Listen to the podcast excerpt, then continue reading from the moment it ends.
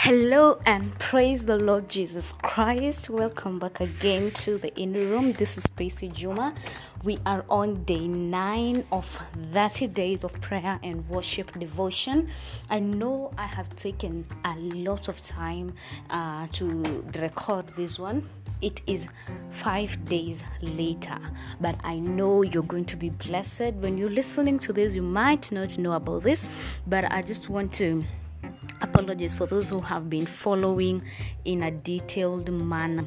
So, I want us to go direct to the topic of the day, which is all things are new.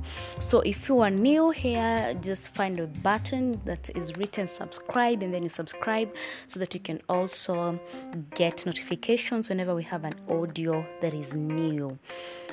Okay, so when you talk about all things are new, we know that whenever we, uh, as, as children of God, when we accepted the call of God to His kingdom, things turned out to be new. The old was gone and the new came. We changed. We changed in a spiritual manner. Everything became new to us.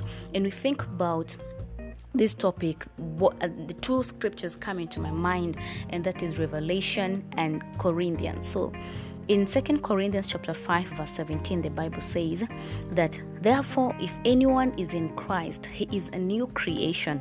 All things have passed away and behold all things have become new. And revelation 2.15 says i mean 21 verse 5 says then he who sat on the throne said behold I make all things new. And he said to me, Write, for these words are true and are faithful. Jesus has made us new. So let us be found acting as a new creation, not conforming to the former life we once lived, but conforming to the image of Christ, which renews us day by day. Rest your heart in His hope today and remember that you have a future in Jesus. And soon after this world is wiped away, um, you'll be given a clean slate, a new plate with a new life in the presence of God who loves us and whom we have loved. So let us uh, uh, pray. Thank you, Lord, that you make all things new in my life. Thank you for your newfound blessings that you give me every day. Thank you for your hope and for making a new creation. Thank you for a new heart that is changed, uh, that I should love like you love, feel like you feel, and can become holy as you are holy. Thank you that um, you intend to shade me off this body of sin and give me a new body that has no sin. Thank you, thank you, thank you that you create righteousness and holiness in me as I submit to you, to your word. Thank you um, that your mercies are new every morning and that they abound every morning, that I can have a hope to spend eternity with the one I love most.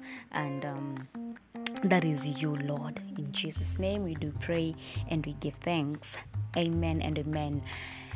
When you get born again, remember that all things are new and everything starts afresh with the Spirit of God leading you. Remember that old things have passed away, and behold, something new has, is happening, has happened into your life. So stay blessed and know that you are a new creation.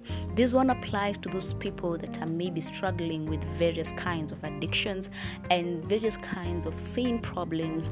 And I know that when you put your mind into the Word of God and just know know that you are a, a new creation, then that will uh, that will capture your mind and it will trigger your mind to understand that the old things have gone and the Spirit of God will start taking over and making you a new creation. Do not give up, just maintain the word. Be blessed and have a happy, happy, happy day ahead or evening, wherever you're listening this from. Baraka Sana and continue to keep safe, wash your hands, keep distance, and wear your mask up. This is the time of the pandemic. You do your part, and God will do his part. In Jesus' name, amen.